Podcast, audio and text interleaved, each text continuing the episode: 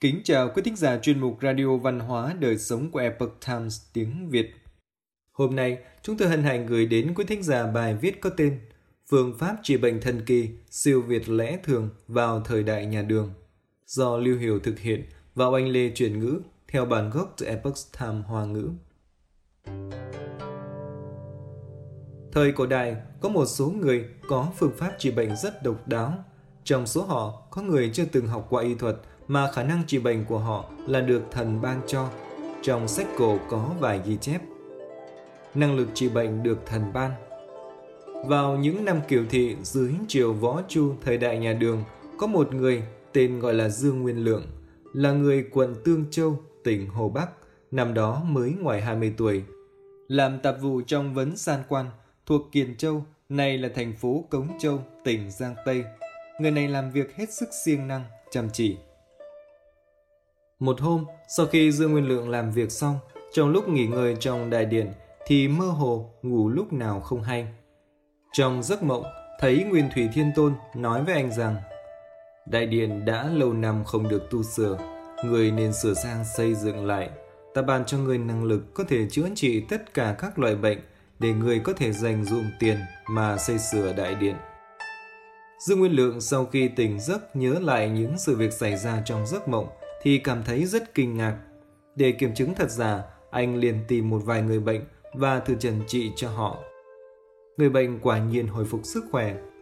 Dương Nguyên Lượng lúc này mới tin rằng những gì xảy ra trong mộng quả đúng là sự thật. Đương thời, ở Huyền Cống có một vị lý tránh, trên lưng mọc một khối u to bằng nắm tay, vô cùng đau đớn, đã tìm đến rất nhiều thầy thuốc nhưng đều không chữa khỏi. Ông nghe nói rằng Dương Nguyên Lượng có thể trị bách bệnh, liền tìm đến để chữa trị.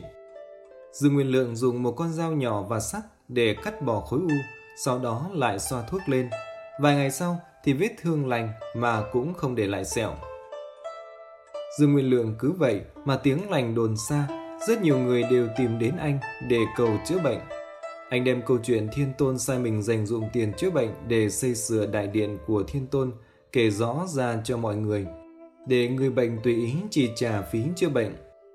Những bệnh nhân sau khi nghe xong thì đều chi trả nhiều nhất có thể, hoặc cũng có thể là họ cảm niệm ơn đức mà thần ban cho con người. Như vậy, Dương Nguyên Lượng một ngày có thể kiếm được mấy trăm vạn tiền chữa bệnh.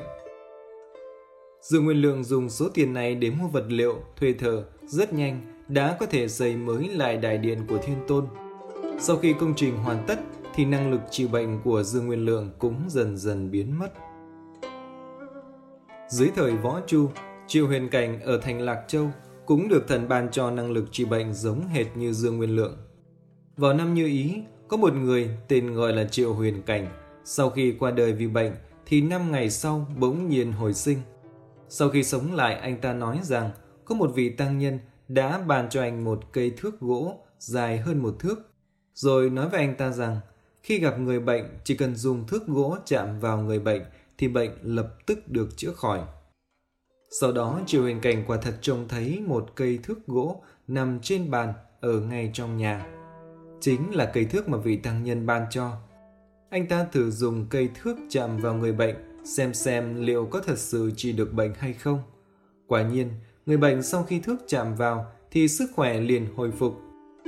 Khi tin này được lan truyền ra thì có rất nhiều người tìm đến anh. Mỗi ngày đều có hàng mấy trăm người bệnh đứng xếp hàng đợi trước cổng nhà của anh. Tin này tất nhiên cũng được lan truyền vào cung. Võ Tắc Thiên khi nghe nói thì cho vời Triệu Huyền Cảnh vào cung để xem rốt cuộc là chuyện gì. Những người bệnh ở trong cung sau khi được Triệu Huyền Cảnh chạm thước gỗ vào thì lập tức khỏi bệnh. Hiển nhiên, việc Triệu Huyền Cảnh dùng thước gỗ chữa bệnh hoàn toàn không phải là điều huyền hoặc. Do đó, Võ Tắc Thiên cho Triệu Huyền Cảnh xuất cung để anh ta có thể trị bệnh cho bách tính. Mấy tháng sau, Triệu Huyền Cảnh bắt đầu thu tiền trị bệnh, thu được hơn 700 quan tiền. Sau khi thu tiền thì khả năng trị bệnh của anh ta cũng dần dần không còn linh nghiệm nữa. Mọi người cũng không đến tìm anh ta nữa. Từ những ghi chép trong sử sách, có thể thấy rằng Dương Nguyên Lượng và Triệu Huyền Cảnh đều chưa từng học qua y học nhưng bọn họ thông qua khả năng trị bệnh do thần ban mà đã trị khỏi bệnh được cho một số người. Đây có lẽ cũng là thần đang mượn cơ hội này để triển hiện pháp lực của thần, khiến người đời tăng thêm tín tâm đối với thần. Về phần trừ huyền cảnh, sau khi thu tiền thì mất đi khả năng trị bệnh. Đây cũng bởi do lòng tham của bản thân anh ta tạo nên. Thuốc giết quỷ và bột đồng hòa rượu Hách Công Cảnh là một danh y thời nhà đường. Ông thường lên núi Thái Sơn để hái thuốc. Có một lần, sau khi ông hái thuốc về, lúc đi ngang qua một khu chợ, thì một người đã khai mở thiên nhãn, nhìn thấy lũ quỷ trong chợ khi thấy Hách Công Cảnh thì đều tránh xa. Dường như chúng rất sợ thuốc trên người ông. Người này liền đến xin thuốc của Hách Công Cảnh để điều chế ra thuốc giết quỷ. Nghe nói rằng có người bị chúng ta sau khi uống thuốc này thì bệnh cũng khỏi hẳn. Thôi vụ, người định châu, trong lúc cưới ngựa bất cẩn, bị ngã từ trên lưng ngựa xuống gãy chân.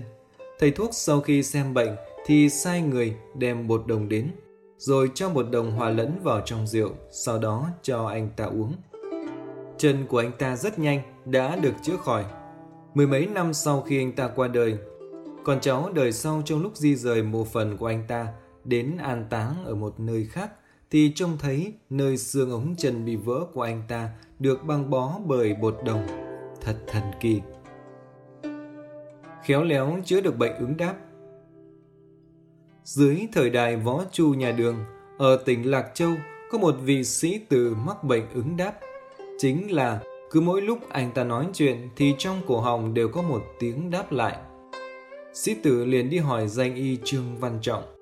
Trương Văn Trọng trước nay chưa từng gặp qua triệu chứng bệnh này nên đã suy nghĩ suốt cả đêm. Về sau, ông nghĩ ra một phương pháp, đó chính là bảo anh ta đọc quyển sách Thần Nông Bồn Thảo Kinh. Sư tử đọc rất nhiều tên thuốc, trong cổ họng đều có âm thanh đáp lại. Nhưng khi đọc đến tên của một vị thuốc thì âm thanh đáp lại đó biến mất. Có lẽ vị thuốc này chính là thứ mà nó sợ hãi. Trương Văn Trọng liền đem vị thuốc đó ghi chép lại sau đó điều chế thành thuốc viên để sĩ tử uống. Âm thanh đáp lại từ đó cũng không còn nữa. Quý thính giả thân mến, chuyên mục Radio Văn hóa Đời Sống của Epoch Times tiếng Việt đến đây là hết. Để đọc các bài viết khác của chúng tôi, quý vị có thể truy cập vào trang web etviet.com. Cảm ơn quý vị đã lắng nghe, quan tâm và đăng ký kênh.